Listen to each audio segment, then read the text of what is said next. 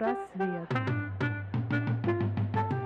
Всем привет, это подкаст «Психпросвет» о психике, бессознательном и современной психологии от экспертов в своей области. А вести этот подкаст будем мы, Ирина Шибаева, врач, психолог, психоаналитик с 12-летним опытом, руководитель и основатель Центра «Потенциал». И Сергей Васин, психолог, филолог и специалист по речи. В подкасте мы найдем ответы на вопросы «Кто мы?», «Почему мы страдаем?», «Что такое психика?» и существует ли оно, пресловутое психологическое здоровье. Друзья, ну что, сегодня у нас интересный выпуск, и у нас в гостях удивительный человек, профессиональный спортсмен, мастер спорта международного класса, победитель первенства мира, победитель финала этапов Кубка мира, многократный чемпион России по аэробной гимнастике. Кроме того, мастер спорта, победитель Кубка Золотой Тигр, победитель областных и городских соревнований по тяжелой атлетике Дмитрий Якименко. Здравствуйте. Здрасте. Дмитрий, я очень рада, что вы смогли найти время и прийти к нам на запись нашего подкаста, потому что вопросов, которые касаются здоровья, спорта, очень много, и мы на предыдущих выпусках обсуждали всегда вопрос физической нагрузки, насколько это полезно, правда, обсуждали с врачами, а вы эксперт в этой области, и хотелось бы с вами об этом сегодня поговорить. Дмитрий, вот скажите, пожалуйста, вот как вообще, вот немножко расскажите про себя, вот как вы стали профессиональным спортсменом, и каково это быть профессиональным спортсменом? Ну, спортсменом э, я стал благодаря своей маме в большей части. В лихие радостные 90-е года когда все подростки, наверное, разделялись на несколько лагерей, кто-то учился, а кто-то пил пиво за гаражами там и так далее, ну, плюс рост преступности и так далее. А ребенком я был достаточно активным, мама решила, естественно, лучше мою энергию в нужное русло направить. Ну, как бы, в принципе, собственно, я с ней согласен, и по большому счету вырос я с четким пониманием того, что спортом должны заниматься все. Не обязательно профессионально, но заниматься спортом должны все. А как стал профессиональным именно спортсменом и почему так, но это, опять же, наверное, такое свойство характера. Пришел я в аэробную гимнастику поздно, в 10 лет, многие ребята уже занимались, соответственно, я пришел, на их уровне я был, ну, мягко говоря, послабже, очень мягко, то есть там где-то дети очень добрые же, мы все знаем, где-то какие-то шуточки, да, там, что у меня ничего не получается, ну, естественно, это где-то задело мой характер. И я просто из вредности продолжил заниматься. Ну и, соответственно, хотелось лучше, неприятно, когда над тобой смеются. И хотелось все лучше, лучше, лучше, лучше. Потом возникло такое желание добиться разряда там кандидат в мастера спорта. Думаю, вот да занимаюсь, и все классно будет у меня. Кандидат в мастера спорта пришел быстро, через 4 года после того, как я начал заниматься. Потом, получается, через еще 2 года, ну там уже школа подходила к концу, я думаю, ну, закончу школу, чтобы в ВУЗ было легче поступить. Закончил школу вместе с нормативом мастера спорта, и уже победителем первенства мира я как раз стал перед выпускными экзаменами из 11 класса. То есть рост там пошел очень очень быстро, потому что, ну, вот то, что я заложил, да, как бы казалось такую установку, что вот надо постоянно лучше, лучше, лучше, лучше потихоньку. И на тренировке постоянно выкладывался, да, понятно, что где-то там хотелось исхалявить, как любому, наверное, человеку, да, это очень э, тяжело быть профессиональным спортсменом. Ну, так, собственно говоря, попал потом во взрослую сборную, потому что выиграл первенство мира, и все как-то пошло вот так вот по накатанной, по накатанной. До конца вуза я в итоге прозанимался, закончил с аэробной гимнастикой свои отношения, так скажем, в 22 года. Потом получается, устроился параллельно работать в фитнес-клуб. Думаю, ну фитнес-клуб, что-то все железячки какие-то поднимают, что-то делают, а я как бы больше привык работать, так скажем, собственным телом, да, то есть никаких отягощений мы особо не применяли, кроме там элементарных резинок или утяжелителей там по килограмму максимум. И все, начал развиваться, стало интересно поработать с железом. Занялся кроссфитом, поехали на соревнования, опять меня начало втягивать именно профессиональный спорт. Мне не интересно было прийти статистом на соревнования, чтобы я там занял какое-то там место в концовке. Мне хотелось на следующих выступить лучше, чем на предыдущих соревнованиях, и так прогрессировать. Ну вот я такие маленькие цели себе ставил от турнира к турниру. После того, как я начал заниматься кроссфитом, я понял, что отстаю в тяжелой атлетике. Познакомился с замечательным тренером своим по тяжелой атлетике, и как-то и тяжелая атлетика затянула, я понял, что мне тяжелая атлетика интереснее, чем кроссфит. Ну и, соответственно, тренер в меня поверил, он говорит, с твоим желанием как бы тренироваться, можно вообще добиться, что хочешь. Я говорю, хочу мастера. Ну вот хочу мастера и все. Ну, собственно говоря, вот так я дошел до мастера спорта по тяжелой атлетике. Заняло это у меня порядка, наверное, 6 лет. Но это с учетом того, что травм тренера, к сожалению, в одно время не стало. И пришлось заниматься самому. И опять же, методом проб, ошибок, где-то каких-то, наверное, расстройств и так далее, приходилось вот так вот идти тернистым путем То есть подсказать уже было некому, да и после того тренера, который у меня был, мне к другому даже и не хотелось. Я так слушаю и думаю, вот наш человек все таки э, когда вот особенно фраза «не хочется быть статистом, а хочется добиваться вот каких-то результатов», мне кажется, мы здесь как раз-таки вот и людей здесь, да, собираем обычно таких, и всегда тоже вот и Ирина об этом говорит, что не просто аналитиком, а супервизором. Ну вот так вот ты выдал, да. Да, не просто, ну я в основном творчеством занимался. Не просто актером, часть, ведущим актером, да. Да, жизни, и не просто там где-то там каким-нибудь грибом в третьем ряду, а главную роль. И всегда вот это, мне кажется, такое вот спортивное качество, и психоанализ тоже отчасти это спорт такой, что люди приходят, они всегда, ну особенно такие замотивированные, они на какой-то результат идут. Вот, а потом они ходят много лет, и благодаря этому говорят, что психоаналитикам ходят всю жизнь. А на самом деле люди просто хотят все больше и больше. Ну да, какого-то развития. Это прям про нас.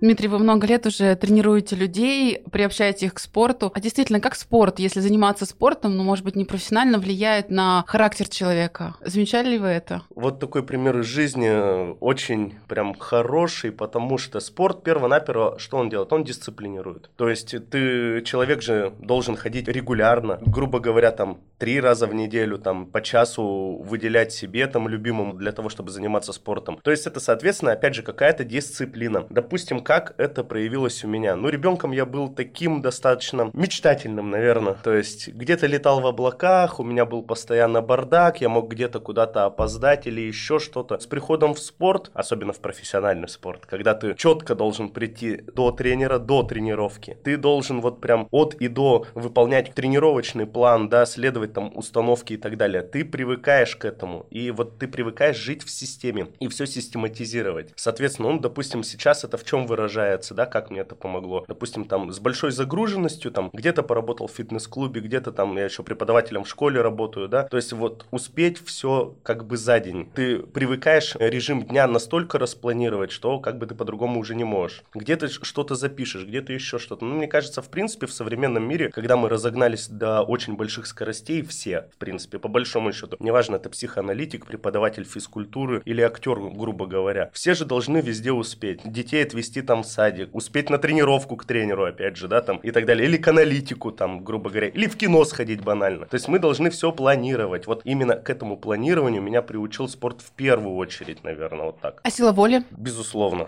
Особенно если ты хочешь выигрывать. У меня, у тренера, у первого по аэробной гимнастике гениальнейший такой момент был, как она могла на меня надавить в плане того, что если у меня что-то не получалось, она говорит, да ладно, ты все равно не сможешь. А она знала, что меня это очень сильно бесит. Когда, Какая хитрая. Как, когда мне говорят, что я что-то не смогу. Я из вредности упрусь, все уйдут из зала, я упрусь, буду отрабатывать, но сделаю. И вот как бы сила воли тоже в этом же закаляется. Что такое сила воли? Это преодоление себя в первую очередь. И на самом деле самое важное в спорте вот сейчас не столько важен разряд даже мастер спорта международного класса, это уже там пунктик мой был, допустим, какой-то, да, или там какие-то мои еще моменты. Самое важное это преодолеть себя. Пришел ты в фитнес-клуб на оздоровительную тренировку или еще что-то, ты должен немножечко через себя переступать. Как у меня мама всегда тоже говорила, можешь э, подтянуться 5 раз, чтобы стать сильнее, должен подтянуться 6, а лучше 7. И вот это небольшое преодоление себя, небольшое, опять же, да, без фанатизма, угу. оно Мне кажется, именно... спорт профессиональный – это фанатизм некоторые. Да,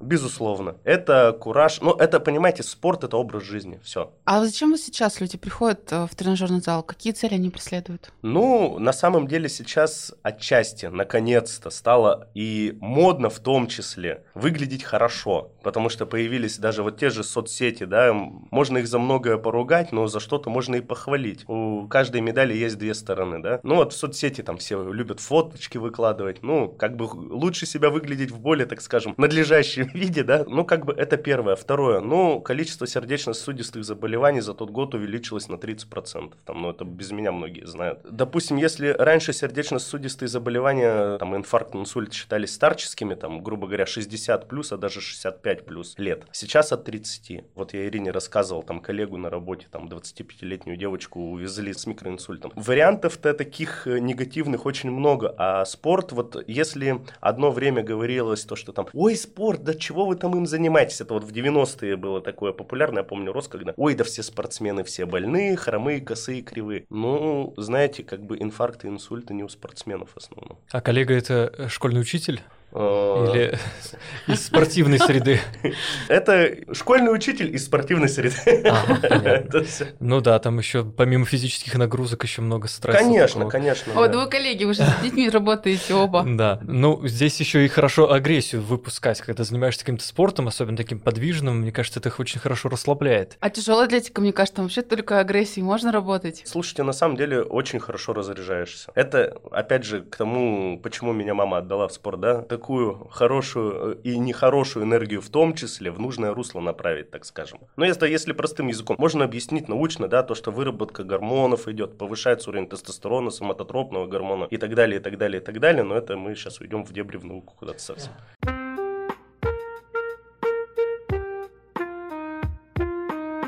Дмитрий, вот меня всегда поражало, вот э, я вас уже знаю достаточно давно, насколько у вас такой системный подход, а мы вообще за системный подход, за медицину, за науку. Вот э, мне всегда было интересно, откуда вы черпаете знания? Ведь обычно принято считать, что, извините, люди, которые занимаются спортом, они в основном вкладывают, инвестируют только в тело. А вы всегда за научный подход. Ну, тут опять же, смотрите, физкультура, да, это физическая культура, это прежде всего культура. Культурный человек не может быть необразованным человеком. Все равно, конечно, что-то где-то читаю, смотрю, слушаю. Плюс общаешься в этой среде тоже с тренерами, особенно тренера, которые поработали долго. У них же тоже колоссальный опыт, они что-то рассказывают. То есть, ну, мне это интересно начнем с этого, да, то есть, когда человеку что-то интересно, он будет прогрессировать в этой области так или иначе, он будет пытаться что-то где-то прочитать, увидеть, услышать, ну и плюс, опять же, опыт, да, то есть, я, если я тренирую с 16 лет, если раньше там какие-то вещи не подмечал, потом начал подмечать некоторые вещи, допустим, приходил клиент гипертоник у меня, я заставил его вести,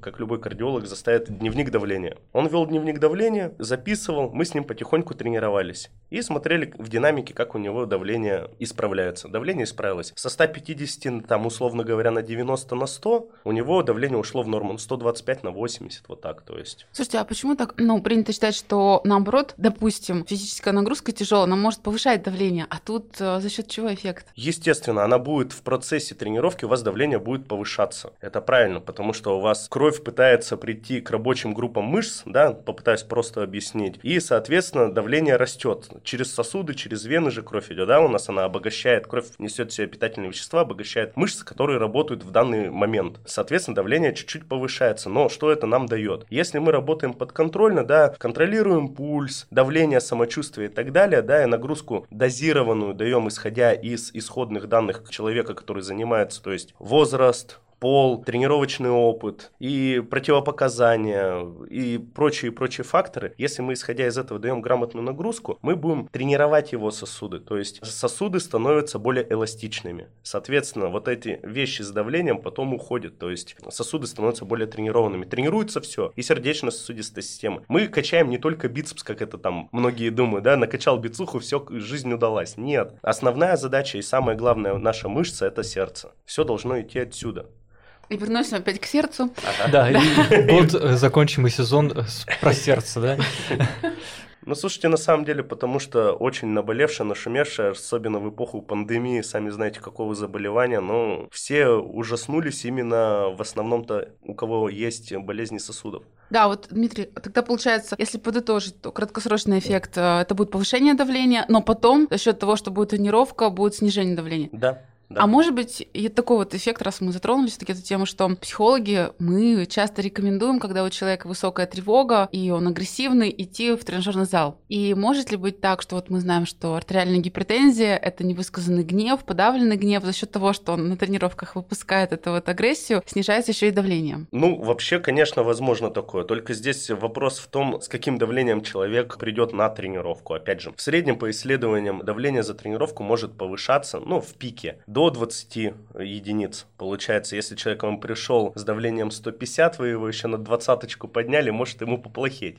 170 не очень. Здесь тогда можно прибегать к другому, так скажем, режиму тренировок, потому что, допустим, та же кардионагрузка очень плавная, не активная силовая, а именно кардиодозированная нагрузка, она в том числе, она повысит давление, но значительно меньше. То есть выход есть всегда, поэтому я говорю, как у меня обучающий еще, кто меня, так скажем, помог проложить мою дорогу в фитнес, обучал меня очень хороший такой товарищ до сих пор, он мне всегда говорил, Дима, противопоказания для занятий фитнесом одно, это, так скажем, Смерть? Да. Думал, как сказать так аккуратно, но ну вот так, да. Как две причины прийти на тренировку. Какая? Умер. Первая, заболел, умер вторая. Ну, у нас тоже такие же правила, да?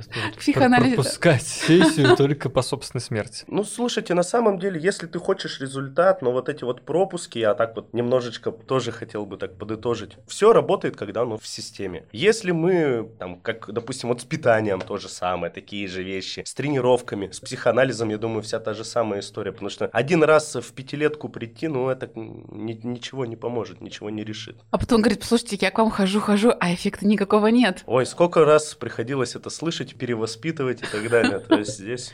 А вы еще перевоспитываете? Приходится. И какими методами? Кнут и пряник. О, боже. Да, здесь, кстати, про мотивацию, да, это как, что ты делаешь для того, чтобы себя как-то преобразовать? Лежу в направлении спортзала, да? Да-да-да. Вот это такой, вот как, как эту мотивацию в человеке взрастить, что ли, да, и вот в учениках, может быть, в школьных, как их замотивировать на э, дело? От обратного также, что у тебя ничего не получится, ну и оставайся там таким... Ни в коем случае. Давайте, э, вот здесь можно разделить, сами наверняка же знаете, что психология подростка, она отличается от психологии взрослого, да, человека. Поэтому, допустим, давайте я вам сначала пример из фитнеса, а потом примерчик, так скажем, из школы. Ну, чтобы примерно ну, понятно было. Пример из фитнеса. Как замотивировать человека, который пришел в фитнес-клуб? Ну, давайте начнем с того, что он купил карту фитнес-клуб за свои деньги, значит, он уже замотивирован. А, кстати, да. А многие покупают, в общем-то, и потом она лежит. Есть такие варианты, но это говорит о чем? Что человек, он как бы хочет, но вот он не понимает, как это работает все в системе и с чего начать. Для чего и нужен тренер? Тренер придет, так скажет Марья Петровна, вам нужно там столько раз в неделю тренироваться, так вот кушать, спать и так далее. Выстроит график, с Марьей Петровной проведет одну тренировку. Тут ключевой еще цель. Допустим, Марья Петровна скажет, ну вот хочу я, как у нас сейчас самое популярное у девушек, да, попу хочу накачать. Если она придет на тренировку, почувствует нужную группу мышц, она скажет, тренер разбирается, я приду. Но это вот безотказная практика, сколько уже я ее тестирую, 12 лет, фитнесе сколько работаю. Соответственно, как бы оно работает. Только Марии Петровне еще надо сказать, Мария Петровна, вот вы сейчас из зала вышли, там, грубо говоря, не фастфуд идем кушаем, а кушаем первое, там, второе, третье и так далее. Как кушаем, как водный режим соблюдать, там, режим сна и так далее, и так далее, и так далее. Разложить все карты перед ней. И не надо пытаться там, ой, ну сходила один раз, там, ну, многие тренера делают так, что, ну, пришла и бог с ней как бы. Нет, надо пытаться человеку объяснить. Человек взрослый, он поймет. Тем более, что опять начнем с того, что человек пришел, купил карту, значит, он хочет, просто он колеблется. Мы должны руку помощи протянуть. Вот это что касаемо взрослых, да, что касаемо ребятишек там, ну, благо, допустим, я еще в какой-то неплохой физической форме. Детям что хорошо, вот работает безотказно. Конечно, тоже так же кнут пряник. Старается, похвалил, не старается, грубо говоря, там выговор, там 10 отжиманий упали, там а-та-та-та-та, пальчиком пригрозить можно. А еще лучше, если ты ребенку покажешь собственным примером. Но вот у меня урок был как раз-таки в пятницу, и я сказал второму, там, второй класс у меня был. Я говорю, значит, делаете хорошо вот такой план занятия, я вам в конце покажу сальто маховое. Они такие, ну давайте. Делают, делают, делают. Я говорю, вот вы что-то дисциплину начали нарушать, сальто-то не покажу. Все, тишина, все урок отпахали в конце. Дмитрий Викторович, будьте добры, сальто, прыгните, прыгнул сальто, все похлопали, все счастливые, разошлись. То есть у ребят что останется в памяти? Во-первых, человек пообещал, он сделал, то есть я пытаюсь собственный пример подать. Во-вторых, человек до сих пор в джинсах без разминки прыгает сальто, наверное, он что-то знает. Надо бы прислушаться к нему все-таки. То есть у детей работает вот именно собственный пример очень хорошо. Недаром же, как говорят, что если хочешь воспитать своего ребенка, воспитывай себя. Ну вот потому что ребенок, он что? Он постоянно смотрит, он отзеркаливает какие-то привычки и моменты. Я еще подумал, знаете, про фитнес. Сейчас же популярная концепция зеркальных нейронов, то когда вот ты там типа смотришь, представляешь себя, и тело отзывается нравится, да. Ну, Я первый раз такую концепцию про спорт слышу. Да, не про спорт, вообще в принципе. А, ну, в да. принципе, да. Вот, и тоже можно так людям заманивать, говорить, приходите просто посмотреть. Купили, ку- купили, да, и представляйте себя там вот на беговой дорожке там, либо еще где-нибудь, да, и вот, э, ну только по-настоящему себя представлять, да, не просто так, что я смотрю, наблюдаю и типа, ой, ну да, прикольно. А мне кажется, А обратный эффект может сработать, потому что если я представлю, как там тяжело, я думаю, да ну нафиг нужно. Да нет, ну не тяжело, ну ты же представляй себе нормально, адекватно, что вот ты там идешь, бежишь там, да, и все. Это же, ну действительно, ты не слышал такую концепцию, да, Первый раз там слышу. Про зеркальные нейроны? Не, про зеркальные нейроны-то, конечно, я знаю, но, Но. относительно спорта первый раз. Тоже, ну, я во всяком случае слышал такое, да. Так, подождите. Статьи, люди статьи прям пишут про это. Но на, самом, на самом деле в этом есть доля истины. Пример, опять же, из э, спорта. Был у нас такой в аэробной гимнастике очень сложный элемент, там с переходом через стойку, с- ну, очень много суставной. Короче, был сложный элемент у нас. Мы уехали на летние сборы, отрабатывал каждый день, ну вот раз по 100, по 150. Это я не преувеличиваю количество. Помимо всех других, его вот я прям отрабатывал, отдалбливал, оттачивал. Не получается и все. Засыпаю. Мне снится медленно, как я делаю этот элемент. Я прихожу на следующее утро на тренировку делаю. То есть здесь момент какой? И в фитнесе как это работает? И чего не хватает людям? Это нервно-мышечная связь. То есть у нас многие мышцы, да, в силу того, что мы, допустим, не тренированный человек, когда приходит, у нас многие мышцы, они вообще не используются в повседневной жизни, особенно с учетом того, что сидячий образ жизни сейчас, ну, наверное, в 90% случаев. Да, люди там пытаются, многие начали, опять же, благодаря там моде, трендам или просто какому-то примеру, инстаграму, красивым фотографиям и прочему, начали ходить хотя бы, набирать вот эти шагомеры популярные, да, стали и так далее. То есть уровень двигательной активности народ начал немножко приподнимать. Это хорошо. Но опять же, когда нетренированный человек пришел, ты ему показываешь упражнение, он сразу не сможет его повторить э, с большой долей вероятности, особенно если упражнение сложное, поэтому надо всегда начинать от простого. Потому что сложное повторить, у него нервно-мышечная связь так не выстроена. Это к вопросу о зеркальных нейронах. То есть как это работает? Мы налаживаем связь голова-мышцы,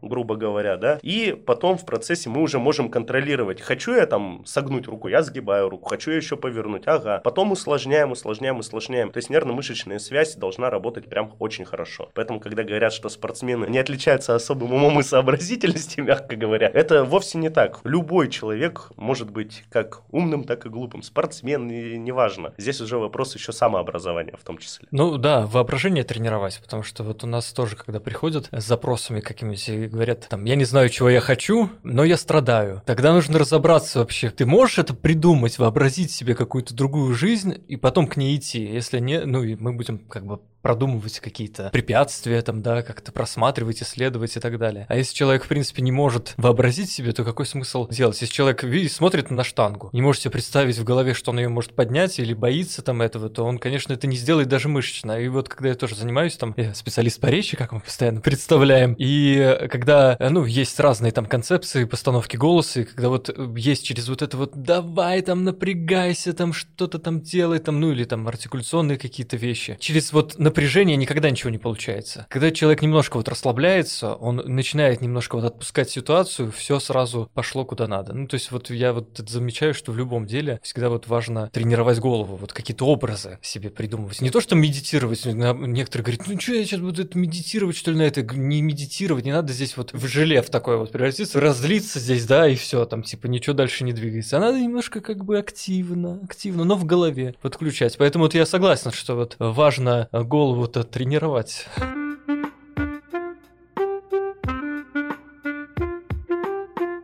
Вообще тут сложная система. Получается, у многих представление о тренере это как человек, который просто следит, чтобы ты не отлынивал, не халявил, короче говоря. А оказывается, намного сложнее. Ну, конечно, безусловно. То есть каждый человек выбирает, какую он роль играет, наверное, для своего клиента. Клиент у психолога, клиент у стоматолога, клиент у фитнес-тренера. То есть каждый к своему делу относится по-разному, да, допустим. Но если, опять же, мы хотим результат, ну вот это мой подход, выработанный там десятками десятками лет тренировки и так далее, и так далее, и так далее. Все работает в системе. В системе. Нет системы, нет результата. Результат в моем идеальном мире, да, результат это что? Когда мы занимаемся на протяжении всей жизни. Вот он результат. То есть это просто такой образ жизни, который подразумевает наличие спорта обязательно? Конечно, конечно, безусловно. Потому что, ну, как наверняка многие замечали, чуть-чуть э, пропустил занятия, да, уже похуже. Где-то могут какие-то старые болячки вернуться. То есть у меня клиенты, начиная от 6 лет и заканчивая самым старшим клиентом, это 65 лет. Соответственно, пропускает, особенно когда человек пожилой, чувствуется сразу моментально. Она говорит только, что вот написала как раз, пишет, хочу на тренировку, уже не могу, все. Вопрос с QR-кодом. Кстати, да, актуально. Слушайте, ну, я бы хотела еще поговорить сегодня о таком очень важном моменте для девушек похудения или построения, как сейчас очень модно говорить. Дмитрий, вот мы занимаемся, скажем так, борьбой с весом или, наоборот, нормализацией отношений с телом. К вам приходят с этим запросом. А почему бывает такая ситуация, когда вроде бы девушка приходит, активно занимается, все соблюдает, но наоборот набирает? Соблюдает все это что? Как она говорит, то есть она не пропускает тренировки. Ну, это вот конкретный случай, да, девушка очень много лет занимается тренировками, ходит каждый день по несколько часов, и тем не менее, вместо того, чтобы приобрести более стройную форму, наоборот, набирает. И все говорят, да ну, это спорт, наоборот, мышцы качаешь, а жир никуда не уходит. Как сказала одна моя тренер, в Освенцуме Ожирением никто не страдал. Жестоко, Дмитрий. Соответственно, если человек жировую ткань не теряет, где-то что-то он косячит с питанием, либо, ну, печальная ситуация, когда реально есть нарушение гормональной системы. То есть, ну, кроме шуток, здесь либо если человек реально следит за питанием прям от и до, тут лучше тогда сдать анализ на гормоны, потому что может где-то идти гормональный сбой, да, и, соответственно, могут из-за этого такие качели с весом быть. Может, встает вода, анализы это покажут, то есть, допустим, работают плохо почки, человек еще где-то солененького любит, застой воды и так далее, и так далее. Я отекаю там с утра, допустим. Очень частый такой вопрос, почему? А что вы ели вечером? Я, ну, кофе попила, потом соленые огурцы, там, селедка под шубой, там, и так далее. Ну, вот из этой оперы. Ну, тут, опять же, система. Будет система, будет результат. Если результата система не дает, ну, либо тот, кто вам дал эту систему, не очень компетентен, либо вы косячите. Да, просто, наверное, люди, это вот мы в прошлый раз обсуждали расстройство пищевого поведения, когда там в беспамятстве там вот едят. Может быть, ночью просто человек встает, он не помнит, там, наедается, да, потом что-то очень не идет. Кстати, а, кстати, бывают такие нарушения нарушения в сомнологической практике есть даже ночное обжорство понятие, когда человек даже не просыпается полностью, идет к холодильнику, опустошает его, и потом не помнит абсолютно то, что он ел. Ну вот я ночью ем, э, ну, ну иногда, вот... иногда я не помню, кстати, что я ел ночью. Ну, в смысле... А вот совсем не скажешь. Да, ну... Вот поэтому и ночью встаю ем, да, что надо как-то днем не ем, надо подкрепляться ночью, да, вот поэтому и такое бывает. А может быть, это поэтому, да, какие-то это вопросы к кстати, бессознательному. Кстати, да. Дмитрий, а вот тогда можно ли сказать, что если человек занимается серьезно своим внешним видом, то тогда действительно нужен комплексный подход? То есть э, человек идет к вам, возможно, к диетологу, может быть, к психологу, а вы не выстраиваете взаимодействие с другими специалистами, когда вот вы тренируете человека? Я обязательно по врачам отправляю. Если мне что-то, допустим, на тренировках, особенно первые тренировки, я очень сильно присматриваюсь, потому что у нас многие люди приходят, они даже сами не знают, какой букет вместе с собой не принесли, и букет чего. То есть там можно случайно у человека найти грыжи, о которых он даже не подозревает. С шейным отделом очень часто сталкивался, да, когда человек, там, грубо говоря, у вас есть противопоказания? Ну, я же провожу такой опрос там перед тренировкой, чтобы не понимать, что можно, что нельзя человеку давать. Не здоров как бык. Начинаешь делать упражнения, видишь, что что-то здесь нечисто. И спрашиваешь, ой, да, и человек начинает, ой, ну голова болит, мигрени бывает, шею сводит. Я говорю, а ты шейный отдел проверял? Нет, нет, не проверял. Все, соответственно, я отправляю к врачу. МРТ и так далее, невролог и прочее, прочее, прочее. То есть к врачам я обязательно отправляю, потому что у нас люди такие, даже если у них болит, они привыкли подождать, а вот само. У нас человек любит он все пережидать почему-то, откладывать. Когда вот уже совсем жареный петух не клюнет в известное всем место, и не придется там бежать, а при печальных случаях ехать и вызывать, грубо говоря, да, там врача на дом и так далее. Оттягивать не надо никогда, надо своим здоровьем заниматься. Если что-то беспокоит, лучше прийти к врачу, обследоваться, там, МРТ, это сердечно-сосудистая система. Была у меня клиентка с очень такой историей нечастой. У нее был очень низкий пульс. Все мы привыкли, что у всех высокий, да, пульс. Это она такая тренированная была? Нет. Это болезнь сердца? Ну, отчасти, как мы потом раскопали с ее врачом, это у нее гормональная система так барахлила. У нее пульс ночью опускался до 35 ударов. Это нижняя граница, то есть сердце может остановиться в принципе, если ниже 30 уйдет ударов. Это, ну, как бы вообще не есть хорошо. То есть сердце реже бьется, кровь медленнее идет по телу, да, меньше обогащается мозг кислородом. Ну, все мы понимаем, к чему это может привести и так далее. Она была постоянно холодная. Она говорит, я приду на тренировку, мы, говорит, с тобой чуть-чуть сердце разгоним, видимо. Мне, говорит, так тепло, так хорошо становится. Потом мы натренировались, я ее гоняю, она вообще довольнехонькая была. Но потом пульс-то еще медленнее становится, тренированное же сердце. Сердце тренированное, но, видите, гормональный фон выровняли и привели все в норму. То есть нельзя сказать, что, знаете, там тренировка, оно только разгоняет сердце или только замедляет. Истина посерединке, она приводит в норму за счет, опять же, улучшения эластичности сосудов, за счет тренировки миокарда сердечной мышцы, да?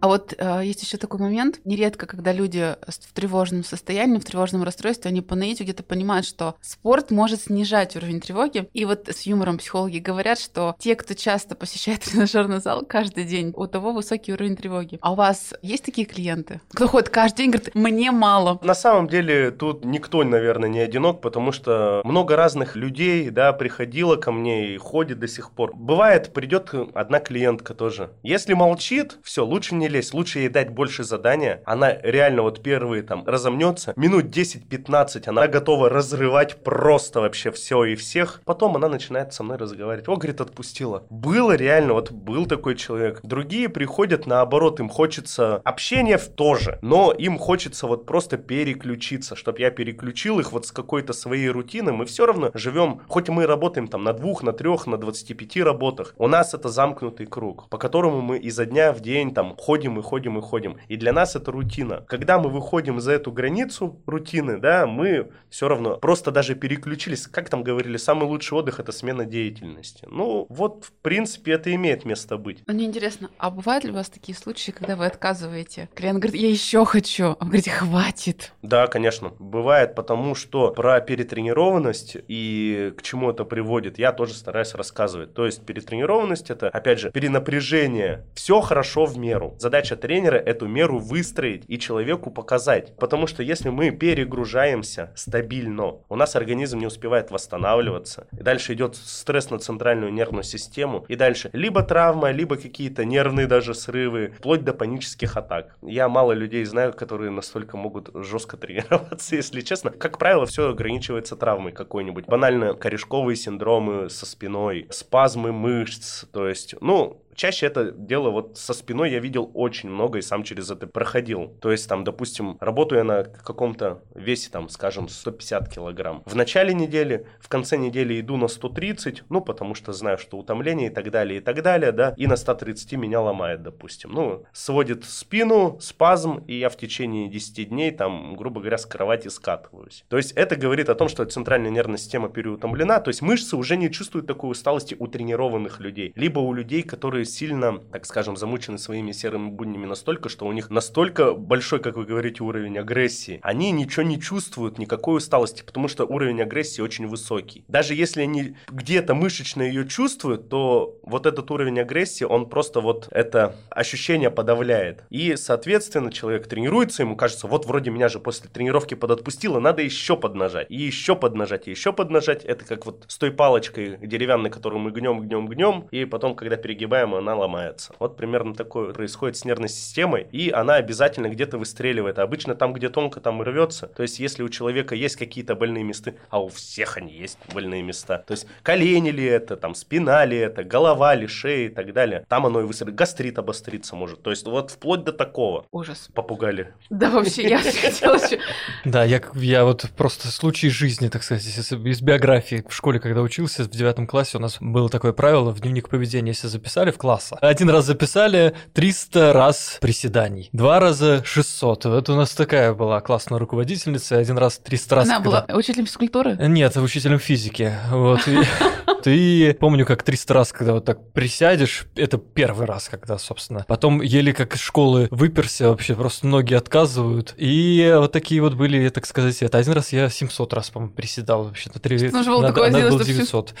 Да, в общем, но 700 это прям вообще был максимум. Но уже было нормально, полегче, когда там в первые разы проходишь. А у меня вот еще такое вот по поводу мотивации и такой психологии тренерской. У меня тоже есть одна знакомая, она учительница рисования. И она, значит, тоже мне как-то рассказывает, я, говорит, вот представляю себя, что вот я рукой ребенка прямо вот рисую, когда вот у него не получается, я, говорит, уже вот настолько. Мне кажется, вот психоанализ тоже про это, вот мы как-то говорили, что вот в кабинете психика клиента, она как бы вот транслируется на весь кабинет, и ты как э, проводник, так скажешь, э, какие-то там вопросы мысленно тогда же вот задаешь, звучит, конечно, так как экстрасенсорика как- какая-то, но мне кажется, так и происходит какой-то вот такой вот обмен. И в зале тоже отчасти, я думаю, что вот тренер, вот ты говоришь, Ирина, да, что типа там многие считают, что вот тренер сидит там, ничего не делает, да, там и наблюдает, как Да, очень часто такая точка зрения. Говорит, а зачем я могу сам? Там мне покажут упражнение, я буду ходить и сам делать. Мне Зачем кажется, если тренер вовлечен, э, и он, если вот наблюдает прям за клиентом, за учеником, да, мне кажется, тоже это самое происходит, такие же процессы, да, что он как бы представляет, может быть, что он там сам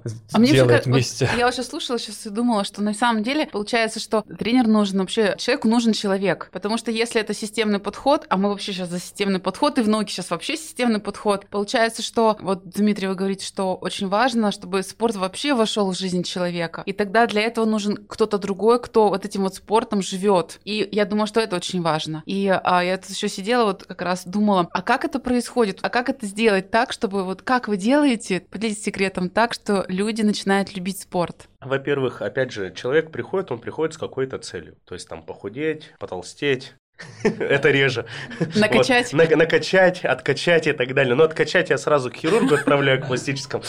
А вы, кстати, не против пластического хирурга? Опять же, все хорошо в меру. Но Вот если человеку как бы есть какие-то показания, это, конечно, дело каждого, начнем с этого. Но большие, так скажем, перекачанные губы, ну это вкусовщина. На вкус и цвет все фломастеры разные мы знаем. Да, там просто уже невозможно остановиться, так же, как Кстати, и в вот спорте, очень да? интересно, почему женщины стараются накачать губы для мужчин, а мужчинам это не нравится? А они просто так Мы думают, всегда что они стараются для мужчин Да, накачать. да, они да. для себя стараются, что это. Мы всегда все делаем для себя, но вот часто говорят про это, да, там, даже детей заводим, мы заводим их не для того, чтобы это было хорошо детям. Мы заводим, потому что мы хотим, в первую очередь, это наш выбор. Как я пытаюсь человека к спорту приучить на протяжении всей жизни? Ну, на самом деле, просто вы правильно говорите, что с человеком нужно быть человеком, где-то подсказать, где-то поддержать, где-то помочь. Человек, если он будет тренироваться и чувствовать эффект, да он будет ходить. Не надо пытаться там замочить и быть там супер злым тренером. Не надо быть супер добрым тренером и сидеть только чай с кофе попивать с клиентом и рассуждать о Карле Марксе, ремарки и так далее. То есть нужно где-то поговорить, где-то подопнуть хорошее движение вперед, это пинок под зад смачный, да, все знают. То есть где-то по голове погладить, где-то пальчиком пригрозить. Ну и показать систему. То, что вот смотри, ты пришел, вот это было, да, раз, два, три, болела спина, процент жира был 25%, сейчас процент жира 20, давай стремимся к 17, там, ну, грубо говоря. То есть какие-то моменты именно с цифрами. Без штанги вообще не могли приседать, а тут вы присели со штангой 30 килограмм, 50 килограмм. То есть вот такие моменты человек все равно, когда он понимает, зачем он ходит, да и вот вам и мотивация его. Вам не надо говорить, что спорт это классно, он без вас уже это понимает, он понял это все. Это взрослые люди, это не как с детьми. С детьми немножко по-другому. Хотя, опять же, пример сразу из детской, так скажем, сферы. В том году мальчик занимается такой немножко с лишним весом, я так корректно постараюсь, да, сказать, ни разу не мог подтягиваться на турнике. И подошел ко мне, говорит, а вы выход силы умеете делать на две? Я говорю, да. Подошел, показал. После сказал, как научился, сказал, как можно сделать. Первая четверть, когда начиналась в сентябре, он приходит, говорит, Дмитрий Викторович, здравствуйте, запрыгивает на турник, 5 подтягиваний сделал. Ничего себе. Вот, вот, как бы показал, ему стало интересно. Слушайте, говорит, он показывает руки, мозоли содраны. Он говорит, я каждый день на турнике хожу. Я всегда говорил так, если я к спорту приучил хотя бы одного человека, я уже не зря своим делом занимаюсь. Ну, прям наш человек, Дмитрий. Ну, примерно то же самое, только про психику и психологию.